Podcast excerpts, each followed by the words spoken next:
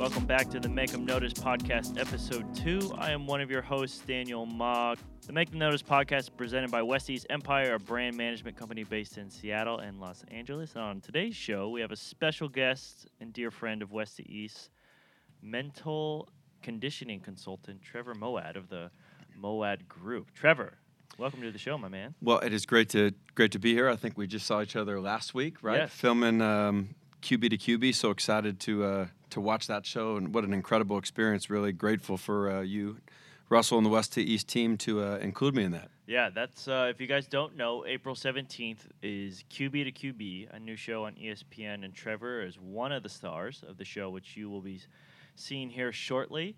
He uh, takes each of our contestants. We've got uh, JT Barrett, Mason Rudolph, Saquon Barkley, Baker Mayfield, and they all do a little uh, mental, I guess, training session, if if you will call it. I don't, I don't know what the proper term is.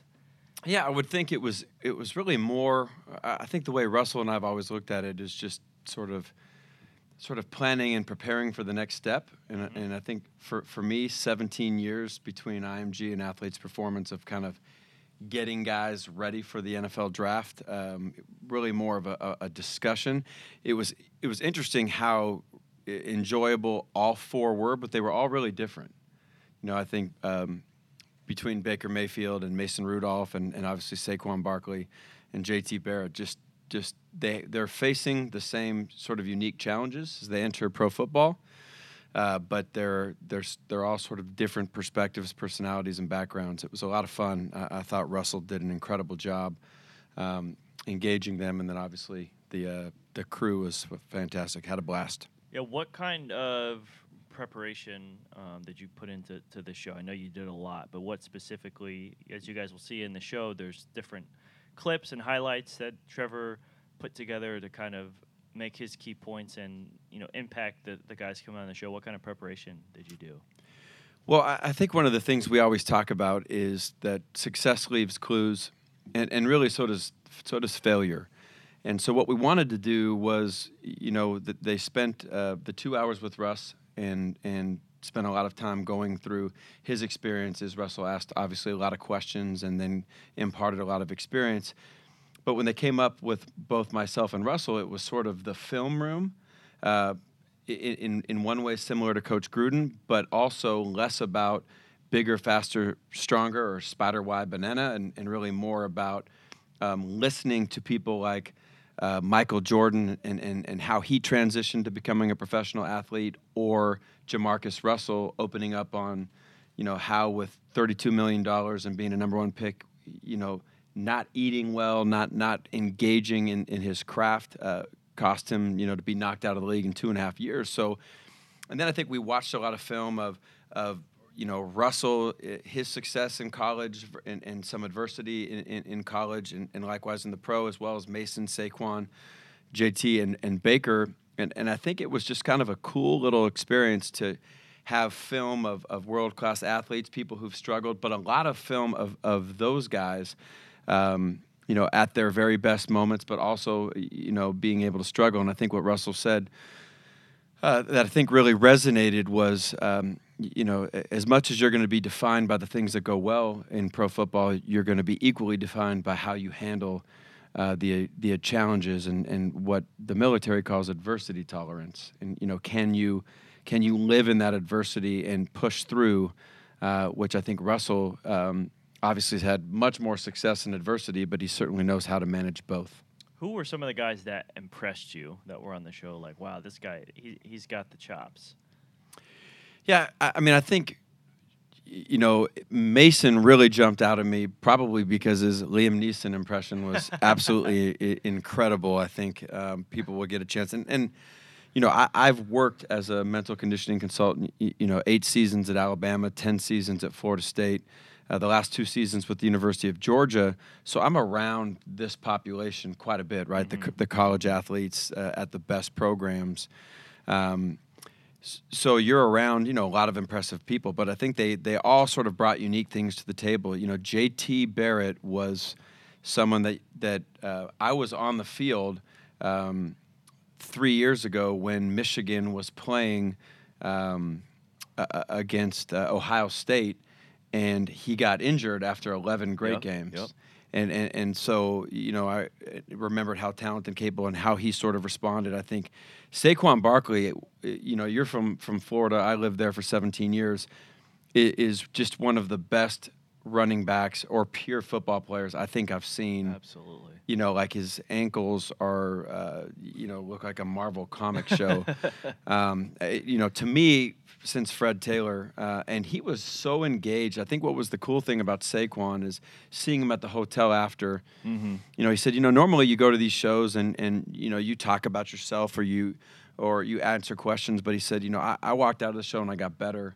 And uh, I always knew sort of where I was headed, and, and, and but I didn't know how to describe uh, the characteristics of being elite. So I thought that that was really uh, you know interesting. And then you know Baker Mayfield, you you could see. Uh, I thought with Baker, uh, like all of them, you had to have your A game. I mean, he he's someone who has really high expectations. You can tell for the people that are going to be around him, Mhm. uh, as well as for himself. And I thought he was, uh, you know, a going through all the film. You know, I, I probably spent 17 hours kind of reviewing film, cutting things up, working with Josh and Jay and the crew and, and Steven and, and Audra and all those guys and, and you, Dan.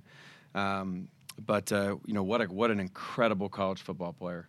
I mean, just an incredible college football player. And, you, and you'd have to think someone that good uh, collegiately is going to be able to take the next step. Absolutely, absolutely. Now, I know you mentioned a lot about success and fail, failure, and there was, I thought, a pivotal moment uh, that we really haven't seen on television before, which is you, Mason Rudolph, and Russell watching and going through the Super Bowl interception. What was that moment like for you, and how did you prepare Yeah. for that moment? Which is a it's a it's a big moment and one that we really haven't seen publicly. Yeah, you know, it, it, it, is a big moment. And, you know, I, I think we're going to introduce this community in some way to neutral thinking. And, and for, for those who, who are on the TraceMe app and follow Dangerous Minds, they'll have some exposure to it. But, you know, we talk often of the power of positive thinking. And, and I think if you go on the internet, you're going to find 35 million hits. But very rarely do we discuss being neutral, which is acknowledging adversity, but also not letting it define what happens next. And so I was with Russell, um, you know, a at that moment. Uh, you, you know, when first of all people forget he took took the team, you know, 80 yards down the field. I mean, that incredible pass to Marshawn, and then obviously the great play to Jermaine Kearse, and then, um, you know, really. I think more of a statement uh, on on the play Malcolm Butler made, and, and less on on the pass. But um, what I remember about the moment three years ago was was there's no way to diminish how powerful it was in that moment. Mm-hmm. So Russell let himself experience it. He went through it. And 13, 14 days after it happened, he said, Hey, I'm ready to hit the reset button. Uh, let's have the best offseason ever. And we really got to work uh, on, on doing the things that great football players do. And then, then we watched a lot of fourth quarters at NC State, at Wisconsin, through his first three years of professional football, just to simply prove that, that his track record was dominance. And and so yeah, Malcolm Butler made a play, and, and it was challenging and difficult, but it wasn't indicative of who he had been or who he would be. So we had certainly talked about it quite a bit, um, as just you know how do we take the next step forward. We never dwelled on it because, as you know, Russell, uh, you know he lives for the next moment. Yep. Um, but I don't think the world had seen it. So so I, I felt uh, as we sort of entered all four people that if the moment seemed right, um, I would would would take that step to see uh, if Russell would be open to it, and he was. And Mason really understood and had followed Yes. Yeah. followed Russell's career, Yeah. and, and he had been talking about the Super Bowl party from the against Denver and Peyton with the 50 touchdown passes, and it just seemed we, when we like an opportunity to show some of Mason's success and adversity and Russell's as well, and and I don't know that that he had seen uh, you know the the clip of him in the locker room and walking Right. you know to the press conference, and then obviously the press conference when. When they gave him the opportunity, said, you know, Pete Carroll said it said it was his mistake, and you know, Russell said, you know, I put the blame on me. It was in my hands. I threw the ball. And just to watch it, but what it was like, I, I talked to Mason about it after. You could feel it was magnetic in the room. Mhm. It was it was emotional, Uh, it was powerful, and I thought Russell, uh, you know, really did an incredible job of of helping Mason understand that you can't hold the trophy up the year before if you're not willing Yep. To to to be in that adversity a year later.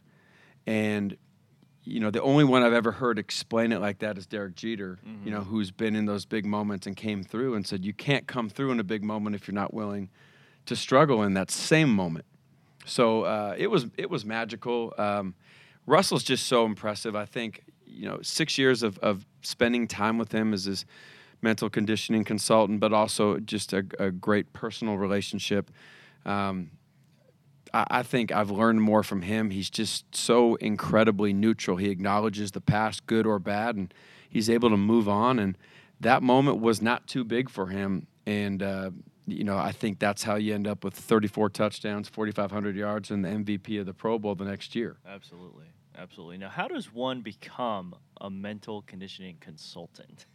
is that is it a degree or what, Yeah, how- you know, that's how did you get to where you are, Trevor?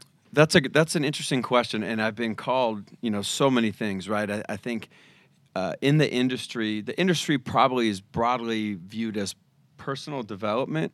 So you have at at really one end, you would have like uh, Tony Robbins, um, you know, who would be like a strategist or a life coach. Right. Um, Maria Shriver, you know, from the Kennedy family, calls you know that role like an architect of change. Uh, to uh, and then you have a more clinical side, which is a sports psychologist, which Right. is which is which is more of a one-on-one clinician. Mm-hmm. Um, that would be sort of a, a clinical mental health counselor for athletes. Uh, my father was uh, a a longtime coach up here in Seattle, Washington. He's a, a Hall of Famer up here, and and he was just one of the early adopters of that sort of cognitive training and positive psychology. And and so I was uh, I was born and raised in a very unique environment where um, I was raised by sort of a motivational architect or meant, you know peak performance educator. I think that's what he was called. Uh, he worked with Boeing and NASA and Starbucks and Coca Cola and IBM, and I used to sell his books out of the back of the seminars. And so I, I think I had a lot of exposure to it. I, I fundamentally believed that these concepts, although less tangible, like how we think affects what happens to us, I think I had probably more awareness than most people. Um, and uh, so, as I went to college and was a two sport athlete in graduate school, and I went into education and, and tried my hand at professional soccer, I sort of found my way, uh, although never apprenticing under my father. I think I found my way into the industry at IMG Academy as a as a mental conditioning consultant in Bradenton, Florida, and sort of worked my way up, making twenty five thousand dollars a year at, at at twenty three years old, and and, um, and and sort of evolved from there. And I think the best teacher for me really is is was getting 12 years in Bradenton, Florida, with tennis players, baseball players, basketball players, picking Cam Newton up at the airport, tutoring Maria Sharapova. I mean, you know, with English class or history or whatever. Um, but then getting huge opportunities and breaks to train guys for the NFL draft and and, and really take basic cognitive uh, fundamentals of thinking and and create a platform to educate a wide variety of athletes, you know, CEOs and operators. And Russ, Russ was our, our 13th class of, of draft prospects. Uh, I think our probably we had had four number one quarterbacks before there: Alex Smith, Eli Manning, Tim Couch.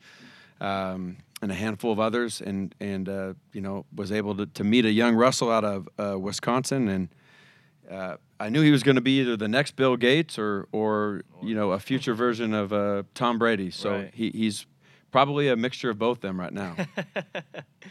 now, each, you know, all athletes are athletes, but the sports are different. In your approach, do you take kind of the same method per se and apply it? How much, how specific do you get to sports, or is it a kind of a broader, complete mindset overall that you have to take? That's a really uh, good question, Dan. I, th- I think that there are basic fundamentals probably that are similar to any fitness expert. You know, like relative to flexibility and and uh, ESD or an aerobic capacity and fitness and things along those lines. I think a lot of people uh, that are brighter than me would, would call it neurolinguistic processing, but but helping people have an understanding of that inner voice, this constant dialogue that some have estimated uh, speaks to us at, at almost a thousand words a minute. I think learning to understand that that voice is is speaking to us whether we believe it or not. Right, I was with 2,000 high school kids yesterday. Uh, my my good buddy is a, a principal up here in Seattle, so I did that to challenge my sanity. Mm-hmm. And um, you know, you know, how many of you find yourself having this conversation with yourself, and about a thousand, you know, a thousand hands go up and a thousand don't, and the other thousand are saying, you know, I don't know if I have a conversation with myself as they're having a conversation with themselves, and and so you you have to understand that voice. But more importantly, I think one of the things that Russell and I've discussed, or you know, is that that voice, when spoken out loud about myself or about my circumstances or situation, is 10 times more powerful than that voice when it stays in my head. Mm. So, whether you know, I was at Fort Bragg last week, or we're filming QB to QB, or I'm 2,000 high school kids, or going out to ReliaQuest to work with you know top cybersecurity company in Tampa, uh, Florida. You have to understand those fundamentals that I influence myself that my voice is more powerful than the outside voices, and then learn basic concepts of non negativity. I was raised, we couldn't say I can't. Hmm. We, uh, we didn't watch the nightly news. Uh, we couldn't listen to country music or rhythm and blues, although I think my dad would probably let new country, I think Florida Georgia line, he'd probably be okay with. But he, he really wasn't uh, emphasizing being positive. It was more how do we reduce negativity? Negativity, right. And, and that is, I think, a, a concept that that everybody will acknowledge that hey well I, I, can't guarantee positive works all the time. I think we all would agree that negative does work and it mm-hmm. works negatively. So let's let's limit that from our life because it's not helping us. Yeah, absolutely. Now you mentioned you also do some work with you know business leaders and ceos who are also listening to the podcast. Now what are two you know quick tips that you have that people can apply from your work into into their lives, whether they're an athlete or not? You, you know, I, I, think the the business world is fascinating, and if you look at the statistics, uh, I, I, saw a recent poll from Gallup where you know even the best companies, you know, one out of four of their employees are engaged.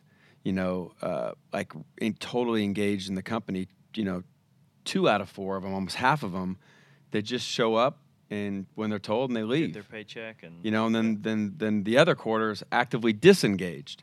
So as, as a leader you know you're probably not going to be dealing in majorities.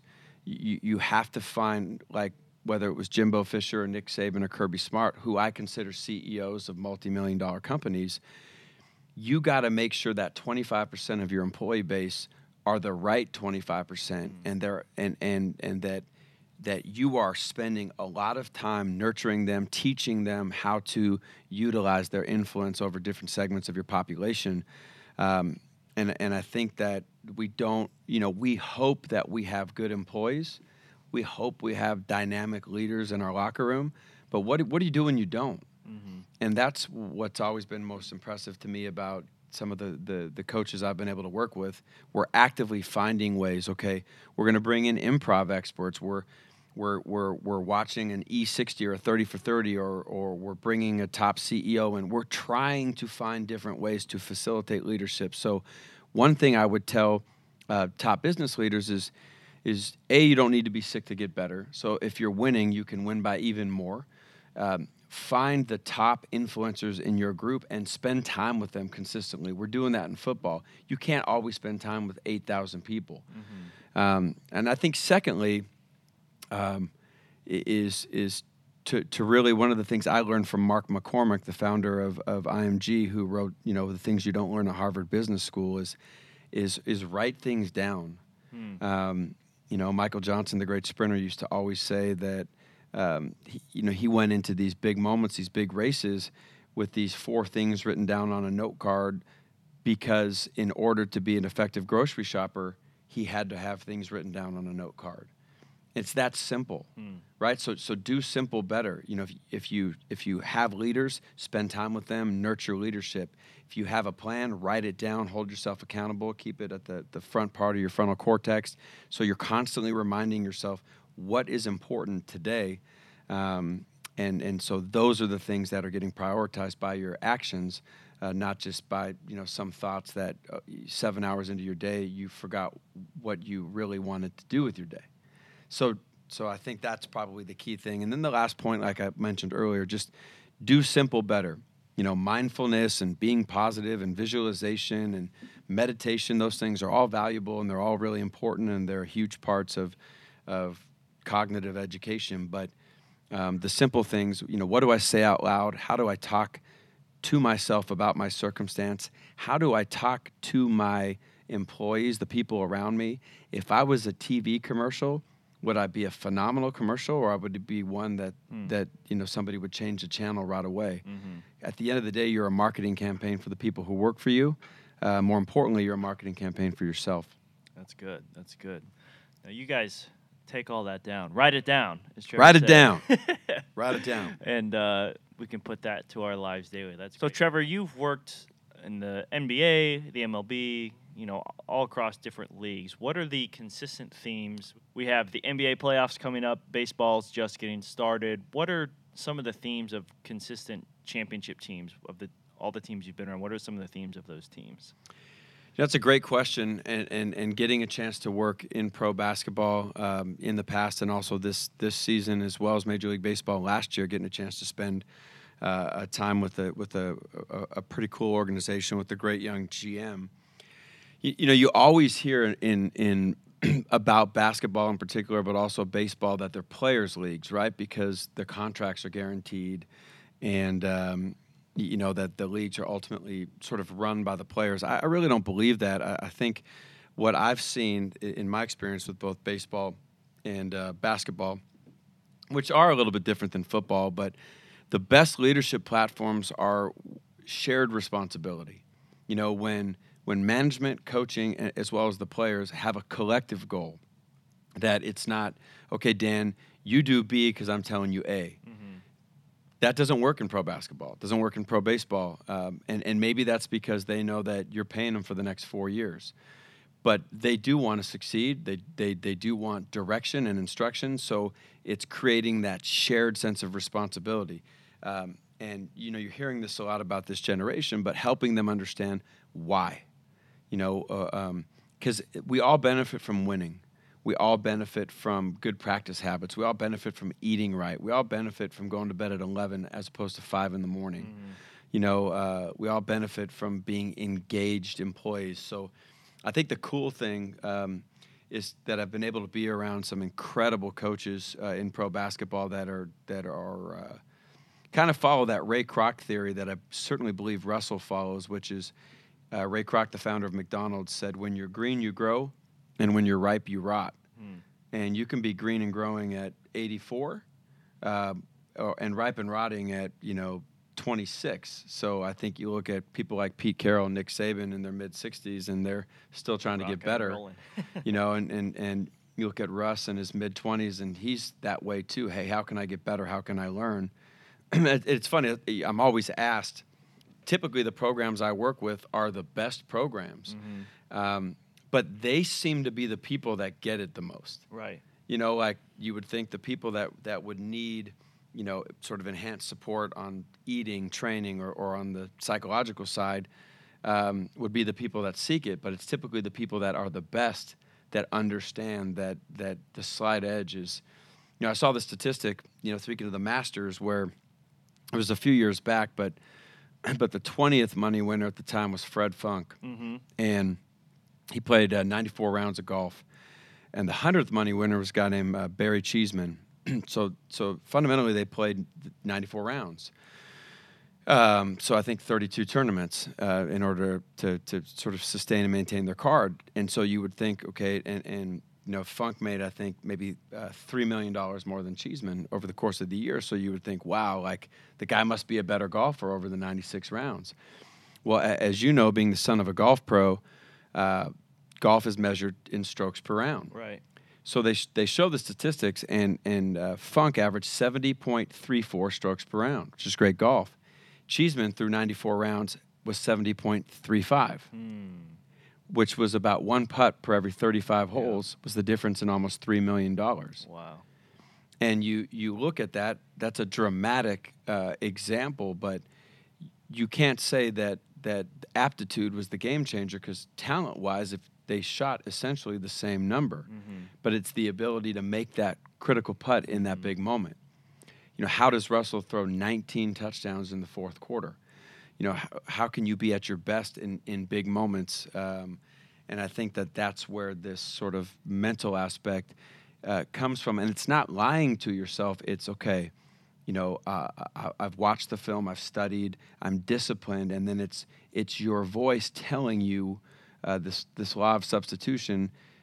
You know, like Russ says, I'm here like this is you know and, and focusing on getting that play call from the offensive coordinator and engaging your opponents and all his teammates always say you know it's like late in the game like let's go get it done you know and and and you know uh, doing simple better. So I, I come back to the same thing but just staying engaged and knowing that my marketing campaign affects me and the others around me and i think that's where the mindset plays a big role You mentioned coming up big and, and big moments. Is is the clutch gene? Is that a real thing? Like some people have it, some people don't. Is it self talk? What's your What's your thoughts on that?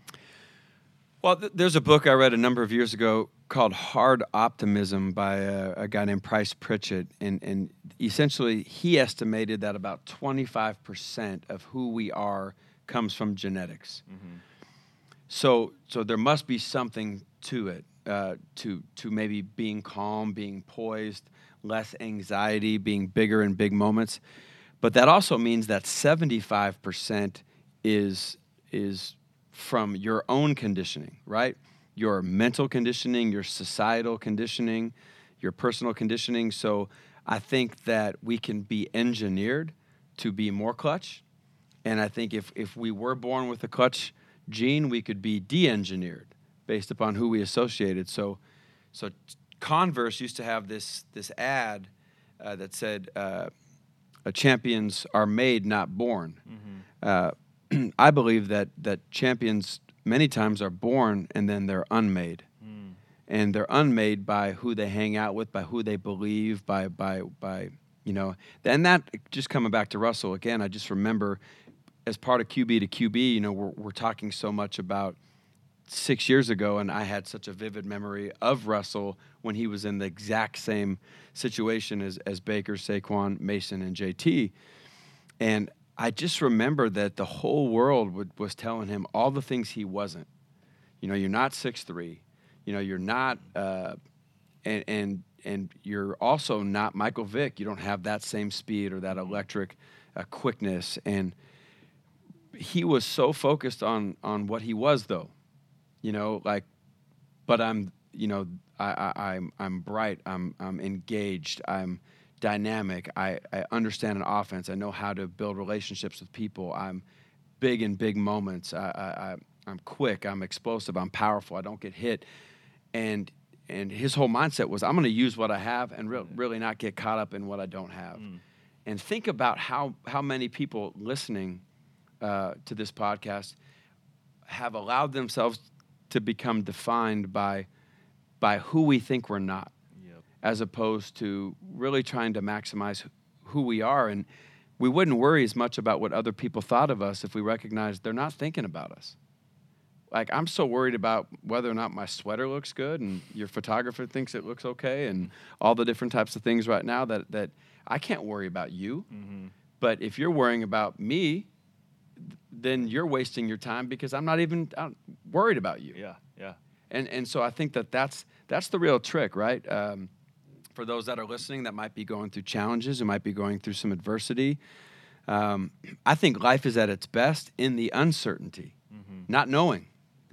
Uh, but at the same point, i it's the not knowing where we have our greatest growth and our greatest love and our greatest passion. Uh, but it's also where we have our greatest fears, our greatest adversity, and our greatest struggles. And coming back to Russell talking about holding a Super Bowl trophy up and then being a yard away from it, you have to be able to function in both sides of that uncertainty. And and that's it's not easy to do. And I think a lot of people would rather just, you know, take a seat on the bench and let life roll by. But uh, not us you know, not you guys at West to East, not me, and, and probably not most people cued into this podcast. Absolutely not. So just to recap before we let you go, so we've got Trevor's three points. You don't have to be sick to get better. Yep. Write it down. Yep. And I, I think really understand that you design your own ad campaign. That that you're a marketing campaign. Number one for yourself, and number two for those around you. I love that. Love that. Well, Trev, as, as always, it's a pleasure to have you come by the office. What, where can people find you if they want some more of your material? Where can they check you out? Well, I, I think there's going to be some cool things coming forward um, that uh, Russell and myself uh, and uh, a handful of others have been working on. So kind of stay tuned to, to Russell's social media and, and, and West to East. Uh, but I am at uh, social media wise the Moawad underscore group, M O A W A D underscore group.